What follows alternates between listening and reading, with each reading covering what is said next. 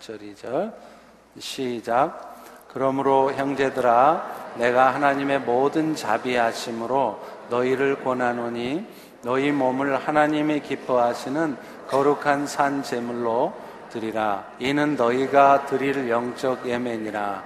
너희는 이 세대를 본받지 말고 오직 마음을 새롭게 함으로 변화를 받아 하나님의 선하시고 기뻐하시고 온전하 신 뜻이 무엇인지 분별하도록 하라. 아멘. 언젠가 제가 모임 시간에 늦어서 급하게 나온 적이 있었습니다.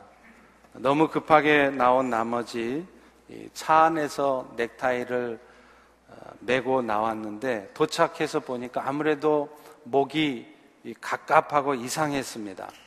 알고 보니까 어, 제가 와이셔츠에 단추를 한 칸씩 내려서 잘못 잠근 것이었습니다. 그런지 넥타이를 아무리 똑바로 매도 어, 뭔가 이상하고 바보처럼 보여질 것은 당연한 일입니다. 첫 단추를 잘못 끼니까 그 다음 동작을 아무리 잘해도 넥타이 잘 매고 그 다음 단추 아무리 잘 끼워도 결국은 전체가 엉망이 되는 것이었습니다. 근데 사실은 오늘 우리 성도들의 삶에도 마찬가지라는 거죠. 오늘 우리가 살아가면서 혹은 신앙생활 하면서 뭔가 문제가 생겼다면 그 문제의 원인도 사실은 첫 단추가 잘못 끼워져 있었기 때문에 생겨진 일이고 지금도 계속되는 일은 아닌가 하고 살펴봐야 된다는 거예요. 그래서 세계적인 운동 선수들도요, 컨디션이 난조에 빠지고 뭔가 안 좋잖아요? 그러면 어떻게 하느냐? 처음 선수 생활을 시작했을 때 했던 기초 훈련부터 다시 시작을 한다고 합니다. 그래서 기초부터 하나씩 하나씩 더듬어 가다 보면 자신이 왜 지금 이런 문제점을 갖게 되었는지 그 문제점을 발견할 수 있다는 거예요. 오늘 우리 모두가 처한 문제의 원인을 표면적으로 아무리 분석을 하고 그것에 대한 대책을 세워봐야 근본적으로 우리의 신앙생활의 첫 단추에 대해서 점검해 보지 않으면 그것은 해결이 되지 않는다는 것입니다. 오늘 본문은요, 바로 우리의 삶에 항상 확인되어야 될 삶의 첫 단추가 무엇인가? 우리 신앙생활에서 가장 중요한 첫 단추가 무엇인가를 말을 해주고 있습니다. 오늘 자리에 앉은 여러분 중에도 뭔가 인생이 얽혀 있는 듯한 그래서 지금 여러분의 인생이 굉장히 뭔가 답답하고 어두움 가운데 있으시다면 다른 데서 문제의 원인을 찾지 마시고 오늘 선포되는 말씀에 귀를 한번 기울여 보십시오. 그래서 다시 한번 여러분의 인생을, 여러분의 신앙생활을 점검해 보시되 신앙생활의 첫 단추, 삶의 첫 단추를 잘 살펴보는 그런 귀한 은혜의 시간이 되기를 소망합니다. 우리가 계속 살피고 있는 로마서는 크게 두 부분으로 돼 있어요. 아시다시피 1장부터 11장까지는요, 우리가 지난주까지, 지지난주까지 살펴봤죠. 우리가 영원한 생명을 얻어서 하나님의 자녀가 되는 일은 오직 하나님의 은혜로 우리의 선한 삶이나 우리의 노력으로 되어지는 것이 아니라 하나님의 은혜로 되는 것이고 예수 믿는 믿음으로 되는 것이고 오늘 또 지금 이 순간에도 우리 안에 살아주시는 예수님의 영이신 성령님의 역사하심으로 이루어진 것이다 하는 것을 설명하고 있었습니다. 그리고 오늘 12장서부터 마지막 16장까지는요, 이렇게 구원을 얻은 성도들이 이제 그리스도인으로서 살아가려고 하면 어떤 삶을 살아야 되느냐 하는 것을 말하고 있어요. 그런데 오늘 본문의 말씀은 특별히 그 구원의 은혜를 입은 성도들이 어떻게 살아야 할 것인가에 대한 말씀 중에 서론격이라는 것입니다. 다시 말하면 우리의 신앙생활에 있어서 가장 중요한 첫 단추에 대해서 설명을 하고 있다는 것입니다. 사도 바울은요, 우리 성도들이 신앙생활 하면서 항상 잊지 말고 늘 점검해야 되는 것 중에 하나가 바로 거룩한 산 제물로 나를 하나님 앞에 내가 드리고 있느냐. 내 삶을 하나님 앞에 내가 드리고 있느냐 하는 것을 점검하라고. 이것이 신앙생활의 첫 단추라고 말을 합니다. 오늘 본문 1절을 다시 한번 좀 읽어봅니다. 네, 시작. 그러므로 형제들아 내가 하나님의 모든 자비하심으로 너희를 권하노니 너희 몸을 하나님이 기뻐하시는 거룩한 산 제물로 드리라. 이것은 너희가 드릴 영적 예배니라. 오늘 본문에서 이것이 너희가 드려야 할 영적 예배라 할 때 그 영적이라는 단어가 헬라어 원어로는요, 로기코스라는 단어를 씁니다. 그런데 이 뜻이 뭐냐면 오늘 우리 개혁 성경이 번역하고 있듯이 영적이라는 spiritual 이라는 뜻도 있지만 또 다른 뜻이 있어요. 그게 뭐냐면 rational 혹은 reasonable 이런 뜻이에요. 그러니까 이 말이 무슨 말입니까? 오늘 우리가 내 삶을 하나님 앞에 거룩한 삶으로 거룩한 제물로 나를 드려야 되는 것 이것이 구원의 은혜를 받은 성도들의 영적인 예배이기도 하지만 사실은 마땅한 것이다. 당연히 해야 되는 것이다 하는 것입니다. 따라서 오늘 본문의 말씀의 요지는 성도들이 자신의 몸을 거룩한 산 제물로 드리는 것은 성도들이 드려야 될 당연한 예배라는 뜻이죠. 사실 오늘 우리가 지금 이렇게 주일 예배를 드리고 있잖아요. 이 주일 예배도 사실은 우리가 삶으로 드려야 될 마땅한 예배 하나의 표현이고 시작일 뿐이에요. 여러분이 이 주일날 이 자리에 와서 예배 드린다고 그래서 여러분이 드려야 될 예배를 다 드린 게 아니에요. 이제 시작입니다. 이제 예배 끝나고 축도 끝나고 저 문 밖을 나서면 진짜 참된 의미의 예배가 시작되는 거예요. 그래서 오늘 성경 말씀을 이것이 바로 너희가 드려야 될 마땅한 예배다, 영적인 예배다라고 말을 하고 있는 것입니다.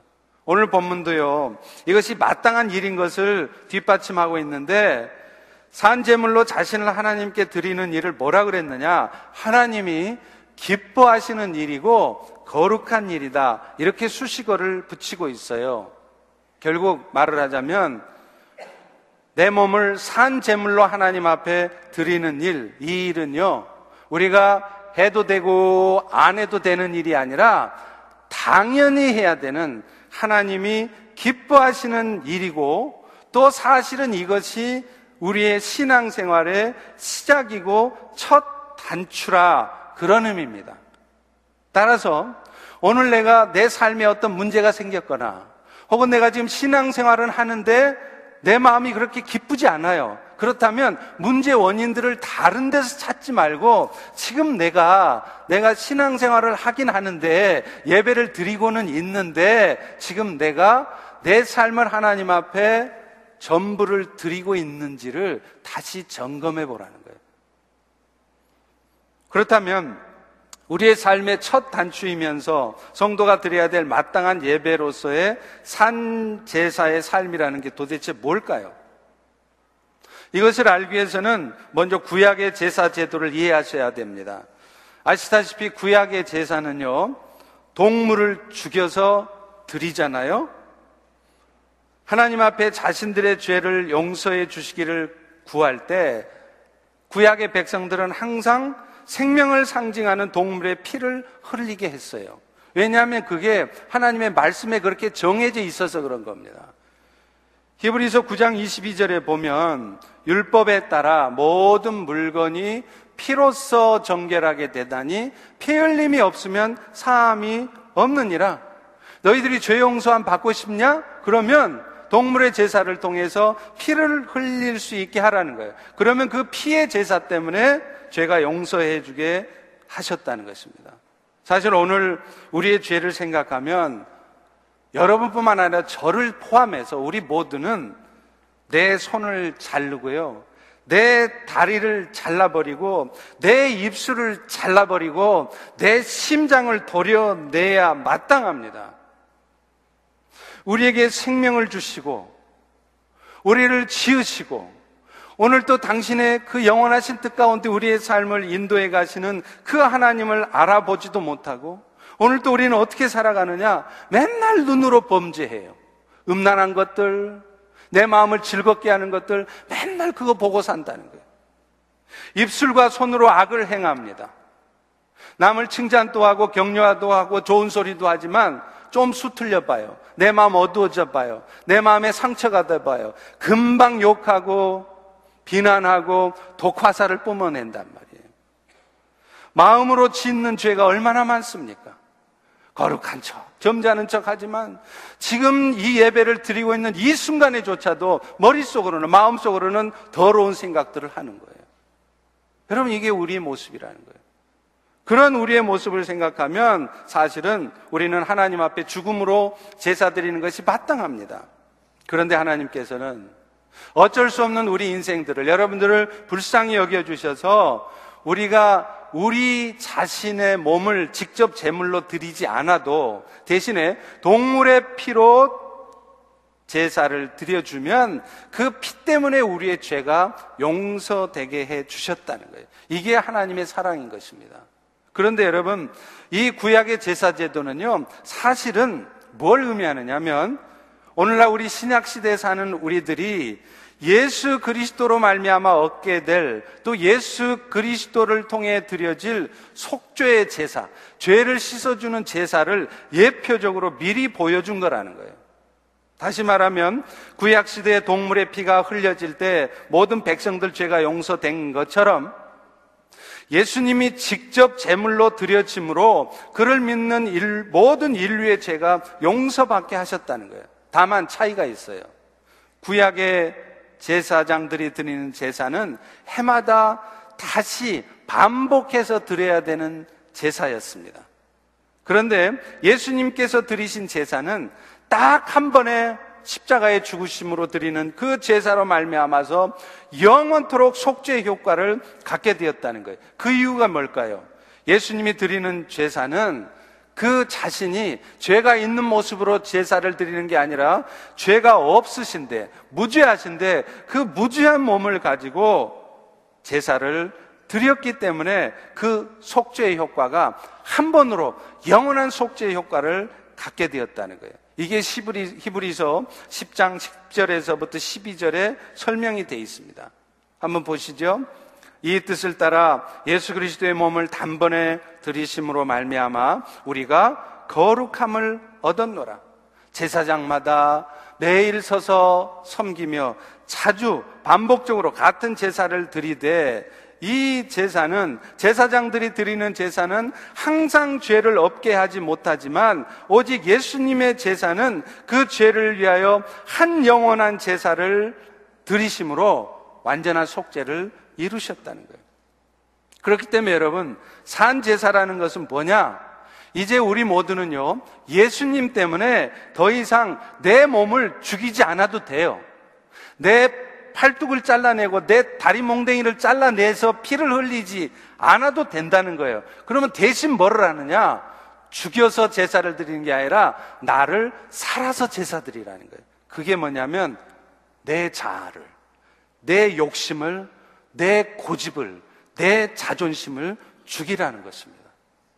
그래서 내 삶의 주인이 더 이상 내가 아니고 예수님께서 내 삶의 주인이 되게 하시라는 거예요. 이게 사실은 산제사라는 것입니다. 이런 산제사의 삶을 가장 잘 표현하고 있는 말씀이 뭔지 아세요? 갈라디아서 2장 20절이에요. 아마 여러분 대부분 이 말씀을 암송하고 있을 것입니다. 다 같이 한번 읽어보죠. 네, 시작. 내가 그리스도와 함께 십자가에 못 박혔나니 그런즉 이제는 내가 사는 것이 아니요 내 안에서 그리스도께서 사신 것이라. 우리의 죄된 욕심은 그리스도로 말미암아 십자가에 못 박혀 죽었어요. 그런데 문제가 있습니다.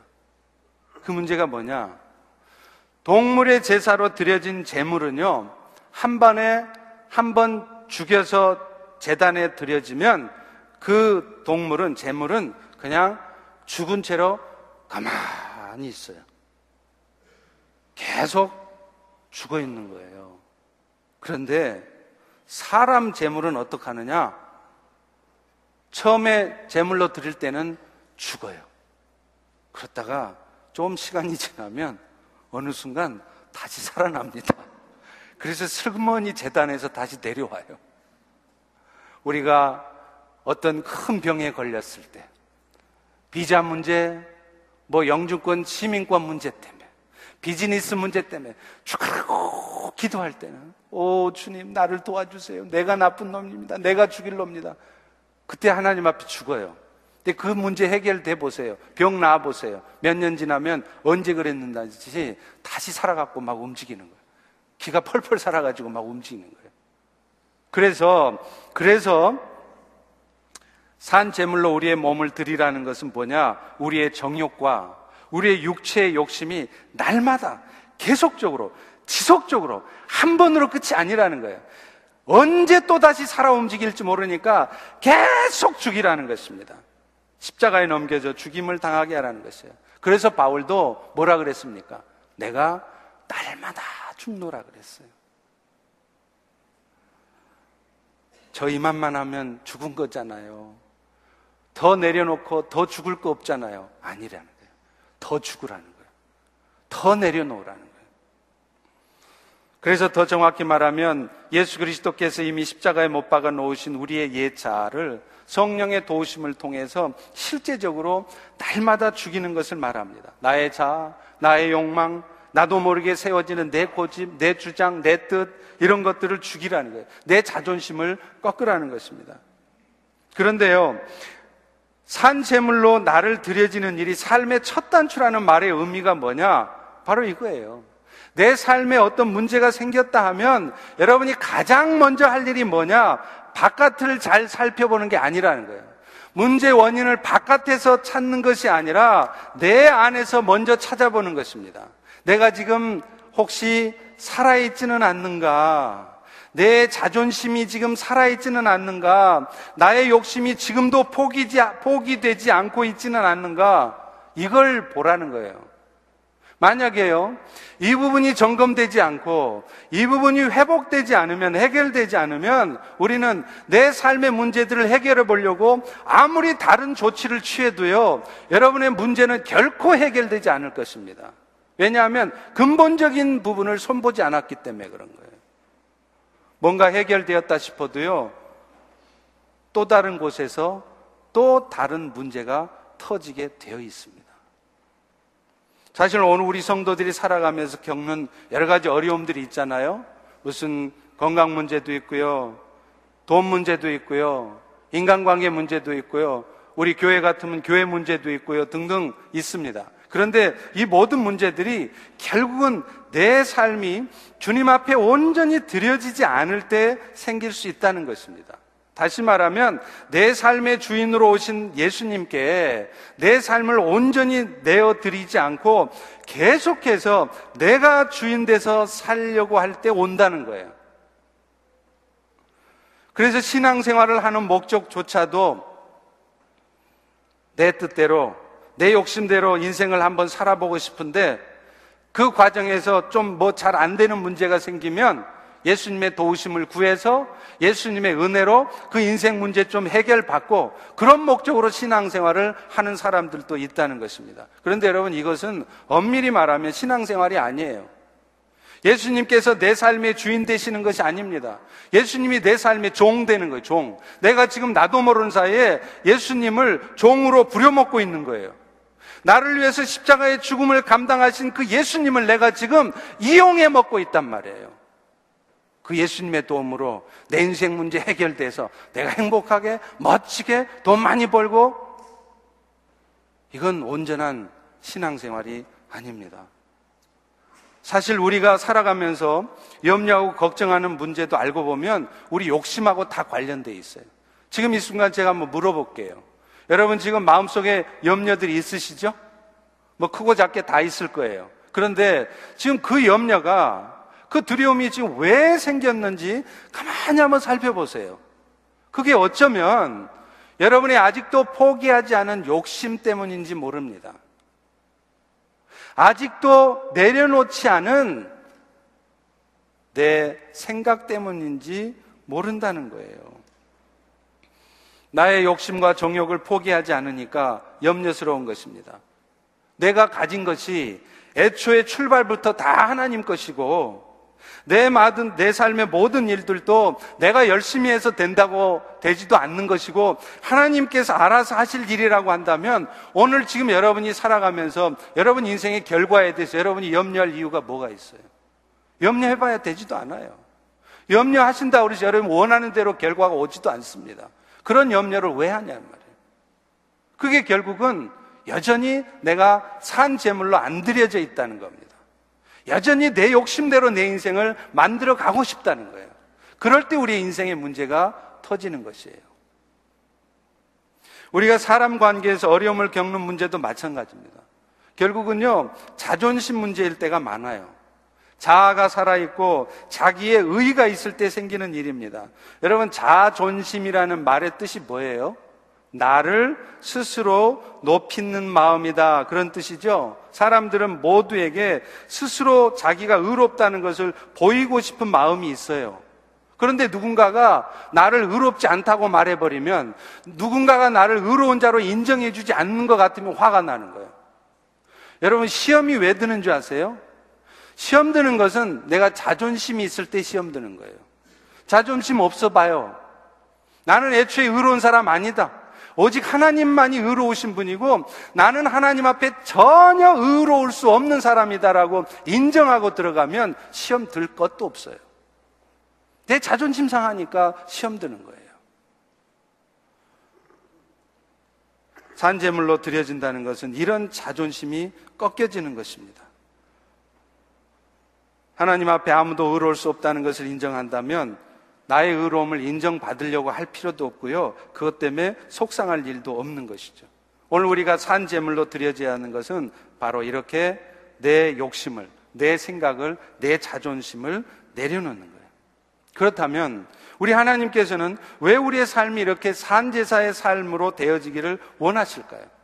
여러분 그거 아십니까? 하나님의 여러분을 향한 최종 목표가 뭔지 아세요? 그게 결국은 산제사예요. 신앙생활을 가장 잘하고 있다. 가장 믿음 좋은 사람이다. 그 사람이 어떤 사람이냐? 교회에서 일 많이 하는 사람 아니에요. 교회에서 일 열심히 하는 사람 아니에요. 어떤 사람이 가장 신앙심이 좋은 사람이냐? 자기의 삶을 완전히 하나님 앞에 드려진 산 제사가 이루어진 사람이 그분이 가장 성숙한 사람이고 가장 믿음 좋은 사람이에요. 왜 그렇습니까? 그렇게 내 삶이 완전히 드려졌을 때 우리의 삶을 통해 그때 비로소 예수님이 자신의 생명을 나타내시고 그때 비로소 나를 통해 하나님의 뜻이 이루어지기 때문에 그럽니다. 내가 열심히 일해야 내가 봉사 많이 해야 하나님의 뜻이 이루어지는 거 아니에요. 어떤 때는요, 오히려 내가 나를 죽이고 나를 하나님 앞에 드리고 있을 때 하나님이 나서서 일을 다 하십니다. 우리 본문 2절을 같이 한번 읽어볼까요? 네, 시작.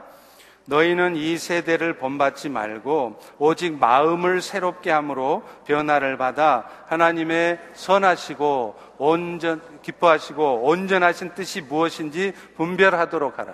이게 산지사의 삶이래요. 근데 이 말을 가만 보면 지금 어떻게 이해가 되십니까? 이 말을 가만 보면 아 맞아. 내가 신앙생활 하면서도 하나님이 어떤 선한 뜻을 갖고 계신가, 어떤 온전한 뜻을 갖고 계신가 내가 잘 분별하고 살아야 돼. 그 말 같죠? 이 말은 그 말이 아니에요. 이 2절 후반부를 영어 성경으로 읽어보면 이렇게 나와 있습니다. Then you will be able to test. 그 다음이 중요해요. And approve.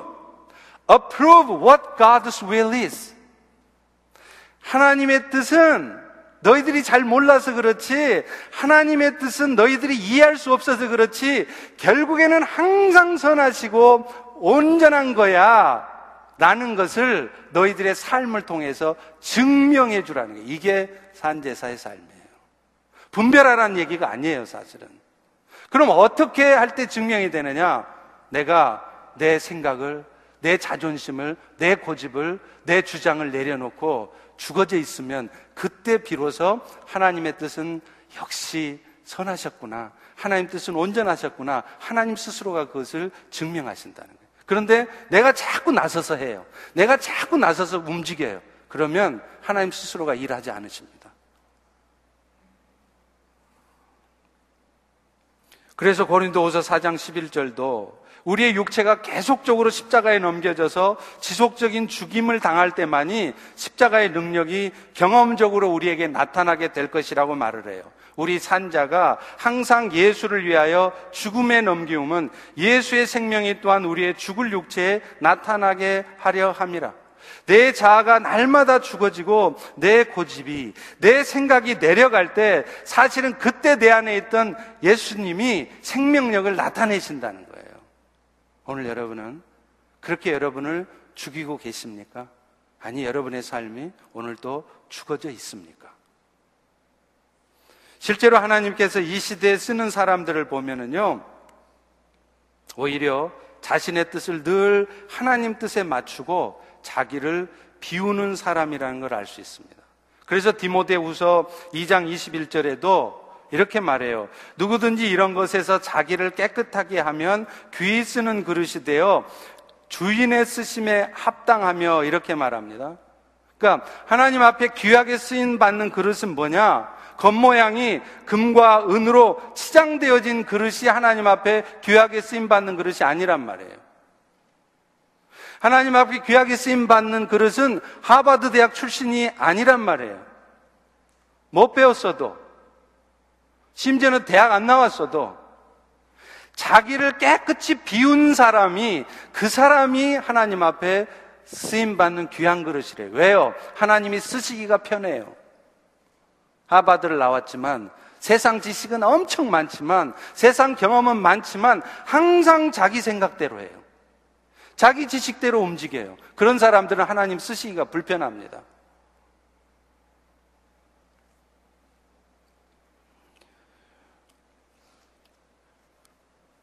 자기의 생각을 버리지 않고 자기 열심을 가지고 살아가는 사람들이 어떤 결과를 가져오는지는 가인과 아벨의 이야기를 통해서 확인할 수 있어요.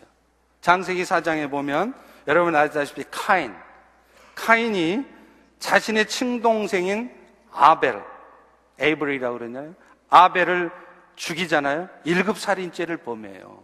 근데 여러분, 가인이, 카인이 자기가 자기 친동생을 죽이리라고 이런 극악한 범죄를 하리라고 처음부터 생각했겠습니까? 천만의 말씀이에요. 카인도 자기가 자기 친동생을 죽이리라고는 생각지도 못했습니다. 어쩌다 이렇게 됐습니까? 산 제사가 안 된 상태에서 하나님께 제사를 드림으로 이런 결과를 초래한 거예요. 여러분 아시다시피 카인도 아벨하고 똑같이 하나님 앞에 제사를 드린다고 드렸어요. 그런데 문제는 그 카인의 제사는 하나님을 신뢰하는 가운데 드리는 믿음의 제사가 아니었다는 거예요. 히브리서에 보면 그게 나와요. 이것은 뭐냐? 하나님이 카인의 제사를 받지 않았을 때 그 카인이 보여준 태도를 보면 알 수 있어요. 카인이 제사를 드려요. 요즘 말로 하면 예배도 드리고 봉사도 해. 그런데 그 모든 예배와 봉사가 정말 하나님을 신뢰하는 마음, 철저히 어떤 상황 속에서 하나님을 신뢰하는 마음으로 드린 예배와 봉사가 아니었다는 것을 어떻게 할 수 있느냐? 카인은요, 하나님이 자신의 제사를 받지 않으시자 곧바로 안색이 변했다고 나옵니다. 얼굴색이 바뀌는 거예요. 이것은 카인은 철저히 하나님을 신뢰하는 마음으로 제사를 드리지 않았다는 증거예요. 여러분, 만약에 아벨의 제사를 하나님이 안 받으셨다면 아벨이 어떻게 했을까요? 아벨도, 어? 내가 이렇게 열심히 하는데, 내가 이렇게 하면 하나님이 받아주시고, 뭐 일도 좀 되게 해주셔야지. 이게 뭐예요? 그랬을까요? 아닙니다. 아벨이 만약 하나님의 제사를 안 받는 걸 봤다면, 하나님, 왜 저의 제사를 안 받으셨어요? 제가 혹시 하나님 앞에 합당하지 않은 모습은 있는 것 아닙니까? 하고 자신을 먼저 하나님 앞에 비추어 보았을 거라는 거예요. 그런데 아이는, 가인은 오히려 내가 열심히 제사를 드렸는데 왜 내 제사는 안 받고 아벨 제사는 받느냐고 하나님께 항변하고 불쾌한 모습을 보이는 것입니다. 사실 오늘날 우리가 얼마나 많은 경우에 이런 실수를 합니까? 열심히 하는 건 좋아요. 일 많이 하는 거 좋아요. 근데 문제는 그게 자기 생각대로 열심을 한다는 거예요. 그러다 보면 어느 순간 하나님을 위한 열심이 아니라 자신의 목표와 생각을 관철시키려는 열심이 되고 말아요. 이 예외가 없어요. 저도 마찬가지고 여러분도 마찬가지예요. 그래서 자기 열심이 무섭다는 겁니다. 그리고 이런 열심은 필히 시험을 가져옵니다. 자기 뜻대로 되지 않는 현실 앞에서 그것을 불평하거나 자기 뜻대로 되지 않는다고 인정받지 못한다고 그것을 원망하게 돼 있다는 거예요. 예수님 당시에 복음 전파에 가장 방해가 되었던 자들이 누군지 아세요? 우상 숭배자들이 아니었습니다. 아예 하나님을 모르는 자들이 아니었어요. 오히려 어설프게 하나님을 알고 자기 중심으로 신앙생활하던 유대주의자들이었습니다. 자기들은 자기들이 그렇게 열심을 내는 것이 오히려 교회를 방해한다는 것을 오히려 예수 그리스도의 교회를 무너뜨린다는 것을 모르고 있었어요. 교회 안에 가장 무서운 사람은 사실은 일 안 하는 사람이 아니라 잘못된 열심을 가진 사람일 수 있습니다. 신앙의 중심이 철저히 하나님께 있지 않고 모든 것이 자기 중심이 되면 그것은 사실은 교회에 득이 되는 것이 아니라 어느 순간 해가 되는 수가 있어요. 물론 항상 그렇지는 않겠죠. 여러분이 잘 아시는 오카노 목사님이 언젠가 설교 중에 그런 말씀을 하시더라고요. 교회에서 가장 문제가 되는 사람이 바로 여전도 회장이래요. 요즘이야 뭐 대부분 교회들이 다 사역 조직 중심으로 움직이기 때문에 무슨 옛날처럼 여전도에 남전도에 이런 조직들이 일을 하, 많이 하지 않지 않습니까? 그런데 그때만 해도 거의 모든 일을 여전도에 남전도회가 했어요. 근데 문제는 그 여전도 회장 정도 할 정도면 일 많이 하고 열심히 있는 사람이니까 될 거 아니에요. 그래서 그 여전도 회장이 많은 일을 하다 보니까 교회에 도움이 되는 부분도 많지만 어떤 경우에는 교회에 도움이 되지 않는 부분도 많다는 거예요. 왜 그럴까요? 모든 일을 자기 생각대로 하려고 할 때 그런 일이 벌어진단 말이에요. 열심히 하는 건 좋은데 교회에서 정한 방향대로 가지 않고 자기 생각대로 섬기는 거예요. 그러다 보니 자기 생각하고 맞지 않는 부분이 생기면 그것 때문에 틀어집니다. 그것 때문에 다른 지체들의 마음을 아프게 하는 말을 하게 돼요. 그런 행동을 해요. 그래서 결과적으로는 오히려 교회를 더 어렵게 만드는 경우들이 있습니다. 그래서 옥 목사님 그런 얘기를 한 거예요. 일 열심히 한다는 게 뭐가 잘못됐겠어요? 너무나 잘한 일이고 필요한 일이죠.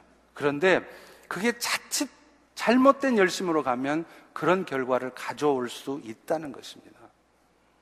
근데 안타까운 것은요, 우리 그리스도인들은 우리 스스로의 힘으로는 이 자기의 생각과 자기 욕심을 내려놓는 게 쉽지 않다는 거예요. 앞서 말한 여전도 회장도 처음에는 어떤 마음으로 했겠어요? 다 예수님의 은혜가 감사하고 교회를 위하는 마음으로 했겠죠. 뭐 교회 해가 되라고 일했겠냐고요. 그런데 일을 하면서 자기도 모르게 자기 중심적으로 돼가는 거예요. 누구나 자신이 죽어져야 된다는 거 다 압니다. 근데 문제는 현실에서 그게 의외로 쉽지 않다는 거예요. 금식을 해도 안 죽어져요. 저도 40일 금식을 두 번 해봤지만 금식한다고 해서 제 안에 있는 그 못된 악한 본성들 하나도 안 없어지더라고요. 그대로 있더라고요. 잠시 줄어들 뿐입니다. 근본적으로 죽어지는 게 아니에요. 여러분, 불교의 교리를 보세요. 불교의 교리를 보면요.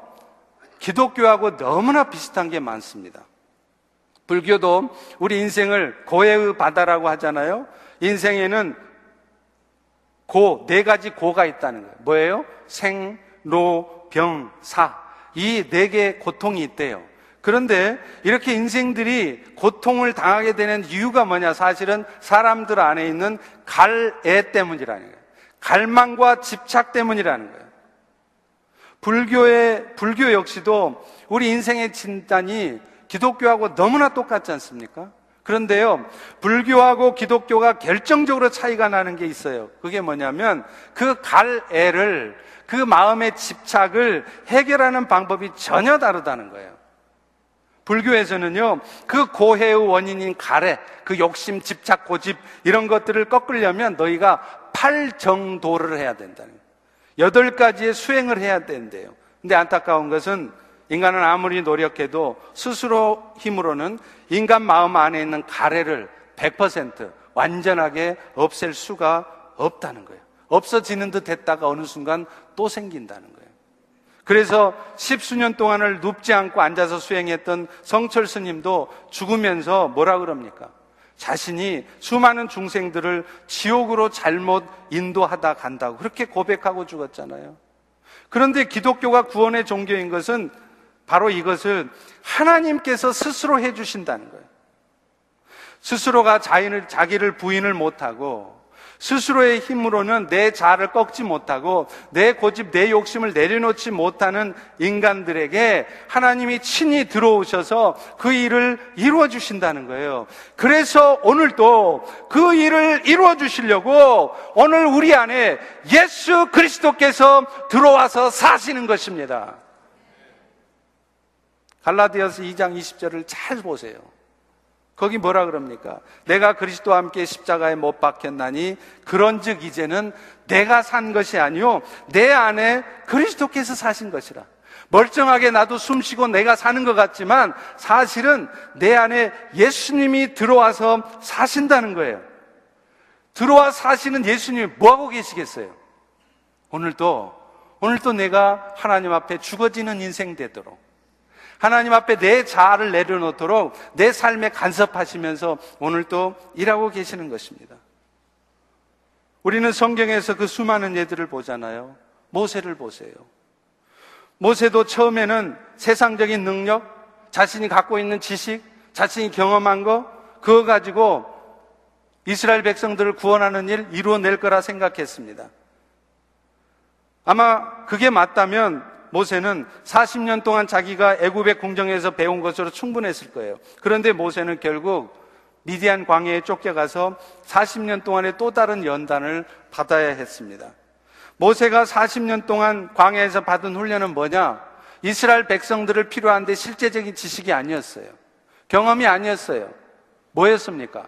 철저히 자기를 부인하고 철저히 자기를 죽이는 훈련이었습니다. 산제사하는 훈련이었단 말이죠. 자신의 야망과는 전혀 상관없는 양치는 일을 80의 노인이 될 때까지 하게 하셨어요.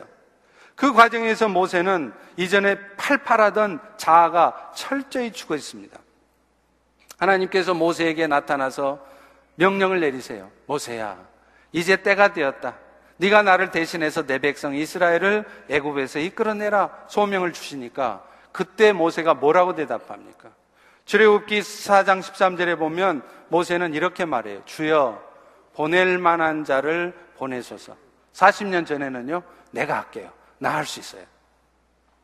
그런데 40년의 광야 훈련을 통해서 이렇게 해도 안 되고 저렇게 해도 안 되고 그 훈련을 다 받다 보니까 철저히 죽어 있는 거예요. 그래서 뭘 시켜도 아이고 저는 몰라요. 제가 아는 게 있나요? 저는 할수 없어요. 하나님이 하셔야 돼요. 이렇게 되는 거예요. 그제서야 하나님은 그 모세를 사용하십니다. 우리 주위에도 많은 연단 끝에 하나님 앞에 쓰임 받는 사람들을 수도 없이 보잖아요. 그렇기 때문에 오늘 또 여러분이 하나님께서 여러분의 사업을 위해 사업을 통해서 하나님이 여러분을 사용해 주시기를 기도해 오셨습니까? 그런데 여러분 인생에는 사업이 펼쳐지지도 않고 계속 곤란한 상황만 옵니까? 놀라지 마세요. 그것은 여러분을 완전히 사용하시기 전에 행하시는 하나님의 필수적인 훈련 과정이에요. 하나님이 자신의 처지를 도와주도록 기도했는데 사태가 나아지기는 커녕 점점 더 어려운 상황 가운데 여러분이 처해 있습니까? 그럴 때도 여러분은 하나님은 지금도 공사 중이라는 사실을 잊지 마셔야 돼요. 여러분이 하나님의 손길을 볼 수 없다고 해서 여러분 눈앞에 펼쳐진 상황을 보면 전혀 나아진 것 같지 않다는 그런 판단이 설 수밖에 없어도 지금 그분이 일하고 계시지 않는 게 아닙니다. 하나님께서는 우리의 현재 상황을 이용해서 오늘 또 예수님께서 내 삶에 드러나고 나타나지 못하게 하는 우리의 껍데기를 지금 깨뜨리시고 있는 거예요. 고린도후서 4장 7절도 이렇게 말하잖아요. 우리가 이 보배를 질그릇에 가졌으니 이는 능력의 힘이 큰 것이 하나님께 있고 우리에게 있지 아니함을 알게 하려 함이라. 아무리 해도 안 돼요. 이렇게 해도 안 돼요. 저렇게 해도 안 돼요. 왜 그러느냐? 우리의 연약한 질그릇이 완전히 파삭 깨지라는 거예요. 그래서 우리 안에 있는 보배로운 주님이 드러나게 하시려는 거예요. 그래서 아하, 내가 나선다고 되는 게 아니구나. 내가 할 수 있는 게 아니구나. 주님이 하셔야 되는구나. 그걸 인정하게 하시려는 거예요. 어떤 그리스도인도 이 자아의 껍데기가 깨지기 전까지는 결코 온전한 삶을 살 수도 없고 하나님 앞에 쓰임을 받을 수도 없습니다. 자신이 죽어지지 않으면 아무리 열심을 내도요, 힘은 힘대로 들고 되는 건 없어요. 그래서 갈라디아서 2장 20절 말씀을 잘 살펴보면 그 말을 하고 있습니다. 그런즉 이제는 내가 사는 것이 아니 오직 내 안에 그리스도께서 사시는 것이라. 그 다음에 그 다음에 뭐라 그럽니까? 이제부터 같이 한번 믿겠습니다. 시작. 이제 내가 육체 가운데 사는 것은 나를 사랑하사 나를 위하여서 자기 자신을 버리신 하나님의 아들을 믿는 믿음 안에서 사는 것이라. 나는 못하지만, 나는 할 수 없지만, 오늘 또 내 안에 계시는 예수님께서 지금 그 일을 이루시고 있는 믿음을 가지고 살아가라는 거예요. 그래서 오늘 또 그 예수님은 나의 부족함도 다 알고 계시고, 지금 상황도 다 알고 계시고, 오늘 또 내 삶에 벌어지는 모든 일들이 결국은 내 안에 있는 그 단점들이 극복되어지도록 하며, 또 내 안에 있는 장점들은 강화되어지도록 하고, 이 모든 일들을 주님이 하신다는 것을 우리에게 보여주시려고 한다는 거예요. 이것이 내 안에 계시는 그분을 믿는 삶입니다. 그리고요, 그렇게 그분이 하시는 것을 믿는다면 오늘 우리는 할 일이 딱 하나 있어요. 그분이 하시는 것을 한번 가만히 기다려 보시는 거예요. 가만히 한번 보시는 거예요. 내 생각과 다르게 되어질지라도 내 생각에는 뭔가 이상하다 싶어도 한 번 더 기다려 보시는 것입니다. 그럴 때 여러분 진짜 우리 주님이 하시는 것을 여러분이 보시게 돼요. 여러분 이게 복음이에요. 오늘 본문 2절 말씀에 하나님의 뜻은 항상 선하시고 온전하다는 것을 내가 자꾸 증거하려고 하는 게 아니라 나를 죽이고 있으면 가만히 있어 보면 기다려 보면 하나님이 때가 되면 나타나서 당신 자신이 그것을 친히 이루셔서 증거하신단 말이에요. 그런데 우리는 너무 내가 나서요. 우리 교회 이번 달 추천 도서로 지정된 내가 왕 바리새인입니다라는 책이 있죠. 여러분 다 읽어 보셨나요? 읽어 보셨어요? 꼭 읽어 보세요. 꼭 읽어 보세요. 많이 깨달아질 겁니다. 이 책의 저자도 처음에는 모든 것이 나의 문제가 아니라 그들의 문제라고 생각했어요. 내 안의 문제가 아니라 바깥의 문제라고 생각했습니다. 그런데 이 저자도 결국은 모든 문제의 원인과 해결책이 자신 안에 있다는 것을 확인했습니다. 그리고 자신 안에서 모든 문제의 원인을 발견하고 나아갈 때 오히려 문제가 해결되어지고 자기 안에 자유와 평강이 찾아온다는 것을 쓴 거예요. 여러분, 신앙의 수준이 높은 사람일수록 이 말을 다 똑같이 해요. 여러분, 이용규 선교사님 쓴 책, 유명한 책 있죠? 그 책 제목이 뭐예요? 내려놓음. 그 양반이 그 책 쓰고 나서 몇 년 있다가 또 책을 썼어요. 그 책 제목이 뭔 줄 아세요?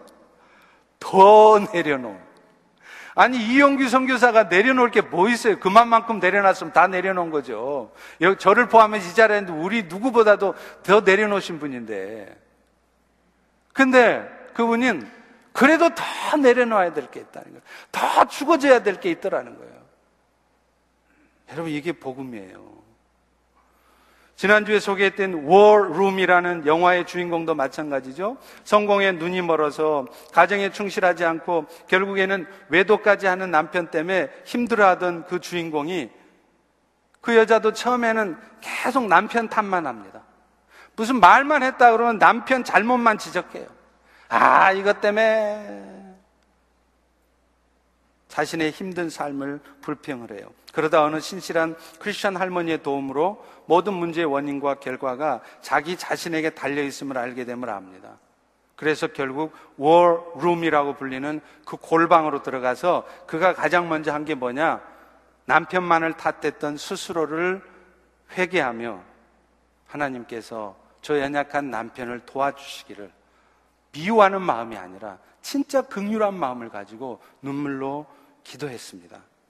그랬더니 마침내 그 남편이 무슨 말을 해도 말을 안 듣던 남편, 뭐라고 따져주고 뭐라고 책망을 해도 안 고치던 남편, 그 남편이 가정으로 하나님께로 돌이켜지게 되었어요. 외도하려고 직장에 그 같은 동료 여자 집에 가려고 했던 남편이 갑자기 구역질이 나면서 그 여자 집에 못 가게 되었어요. 하나님이 하신 거죠. 또 남편이 과거에 회사 다닐 때 저질렀던 그 부정들이 숨겨져 있었는데 나중에 몇 년 후에 갑자기 그 모든 부정이 다 들통이 나버렸어요. 그래서 그것 때문에 직장에서 쫓겨났습니다. 그러자 비로소 깨달은 거예요. 아, 성공이라는 게 내가 열심히 노력한다고 얻어지는 게 아니구나. 하나님이 하셔야 되는 거구나. 그제서야 그는 하나님 앞에 나오게 되었습니다. 이게 뭐예요? 하나님이 하신다는 거 아니에요? 복음은 딴 게 아닙니다. 오늘 또 그 하나님이 예수가 우리 안에 지금 사신다는 것이고 그 예수가 오늘 또 이루신다는 거예요. 하고 계시다는 거예요. 우리 다 같이 한번 따라서 해봅니다. 내 안에 예수님이 사신다. 그분이 지금 뭐 하고 계시겠니? 자꾸 내가 하려고 하지 말라는 이사야 52장 7절에 보면요. 좋은 소식을 가져오며 구원을 공포하며 시온을 향하여 이르기를 너의 하나님이 통치하신다 하는 자의 산을 넘는 발이 어찌 그리 아름다운지. 여기서 말하는 좋은 소식, 복음 아니에요. 그 복음이 뭐냐? 예수 그리스도로 말미암는 구원이죠. 그런데 이 복음을 바로 그 다음 부분에 뭐라고 쓰고 있습니까? 하나님이 통치하신다. 이게 복음이라는 거예요. 예수 그리스도를 통해서 세상을 향한 구원의 계획을 이루어 가신다. 이게 복음이잖아요. 그런데 복음이, 복음이란 또 다른 복음이 아니라 같은 복음인데 그게 뭐냐?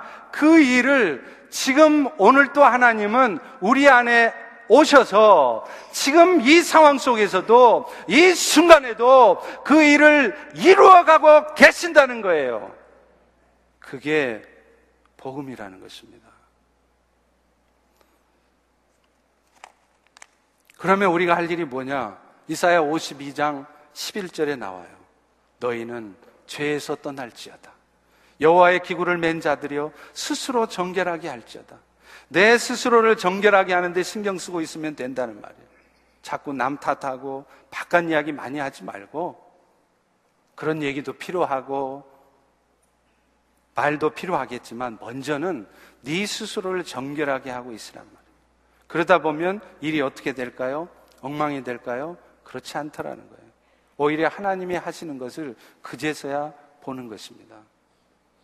이사야 58장 9절에서 11절에 이렇게 말해요. 만일 네가 너희 중에서 멍해와 손가락질과 허망한 말을 제하여 버리고 대신에 줄인 자들에게 너의 심정이 동하며 괴로워하는 자들의 심정을 만족하게 하면 하나님께서 너를 인도해서 물된 동산 같게 할 것이고 물이 끊어지지 아니하는 샘 같게 할 것이라 그래서 너로 하여금 파괴된 기초를 쌓고 무너진 데를 보수하는 자가 되게 할 것이며 길을 수축해서 거할 것이 되게 하는 자가 될 것이라.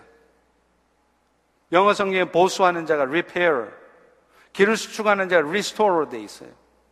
하나님 오늘도 여러분이 무너져 있는 데를, 무너져 있는 가정, 무너져 있는 교회, 무너져 있는 이 세상을 다시 repair, 수선해내고 새롭게 하는 자가 되기를 원하신다는 거예요. 여러분이 그렇게 되기를 원하신단 말이에요.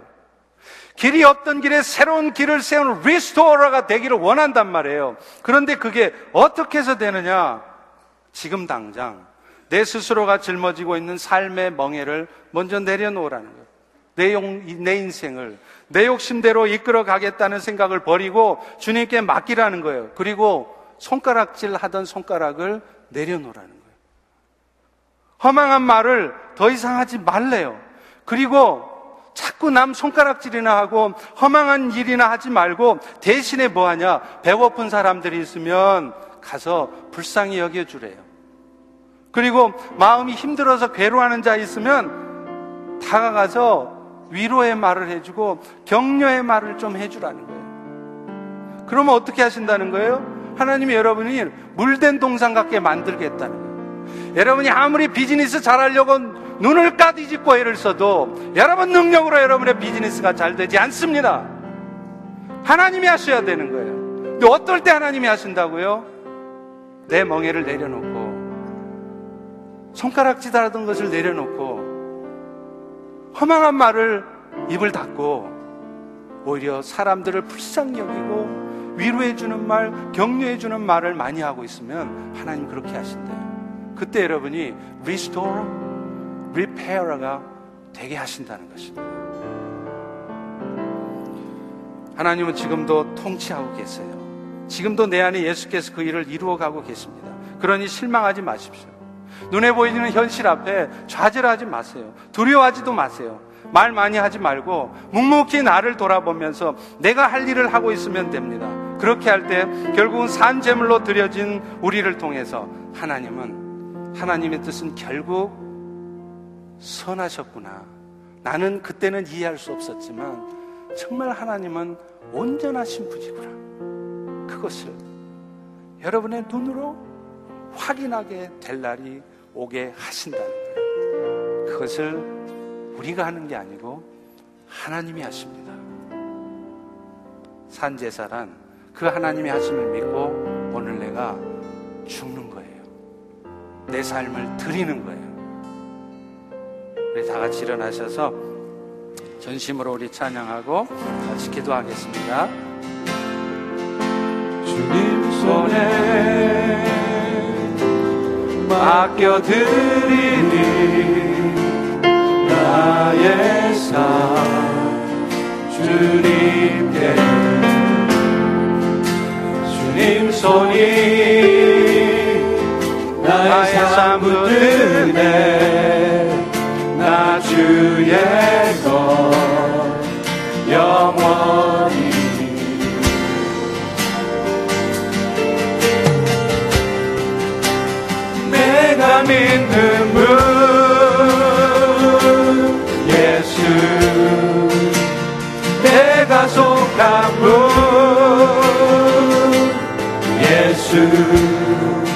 삶의 이유 되시네 내 노래 되시네 전심으로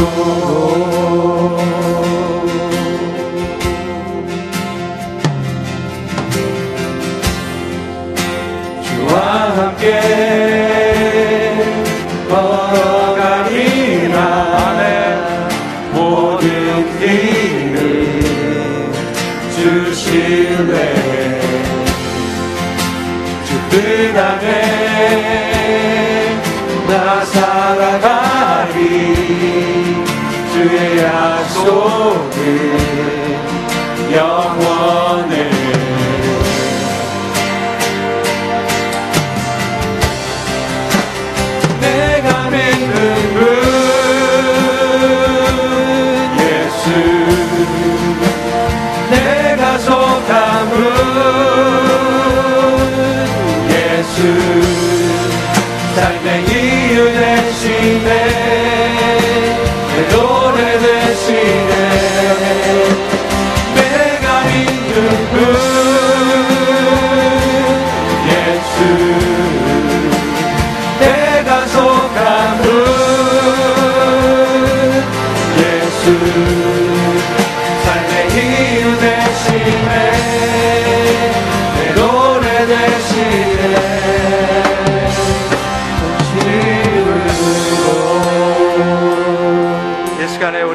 한번 기도하겠습니다. 오늘 주신 말씀을 생각하면서요. 그렇습니다. 저도 강단에서 이렇게 힘있게 말씀을 선포하지만 저 역시도 때로는 내가 죽어지지 않는 모습 때문에 하나님 앞에 눈물로 기도할 때가 있습니다. 하나님, 내가 문제입니다. 결국에는 내가 죽어져야 되는데 왜 이렇게 내 마음이 다스려지지 않는지요. 여러분도 마찬가지일 것입니다. 그 일을 주님이 하시려고 오늘 여러분 인생 가운데 이런저런 일들도 있게 하는 거예요. 그렇다면 주님, 내가 그런 일들 앞에서 불평이나 하고 원망이나 하고 실망하고 마음 어두워질 게 아니라 지금도 하나님이 내 안에서 일을 이루고 있으시다는 그 믿음 가운데 나를 더 청결해 하고 나를 더 돌아보고 그래서 보수하는 자, 수축하는 자가 되게 하여 주옵소서. 우리 다 같이 통성으로 기도하겠습니다. 할렐루야, 아버지 하나님. 주님 도와주셨습니다.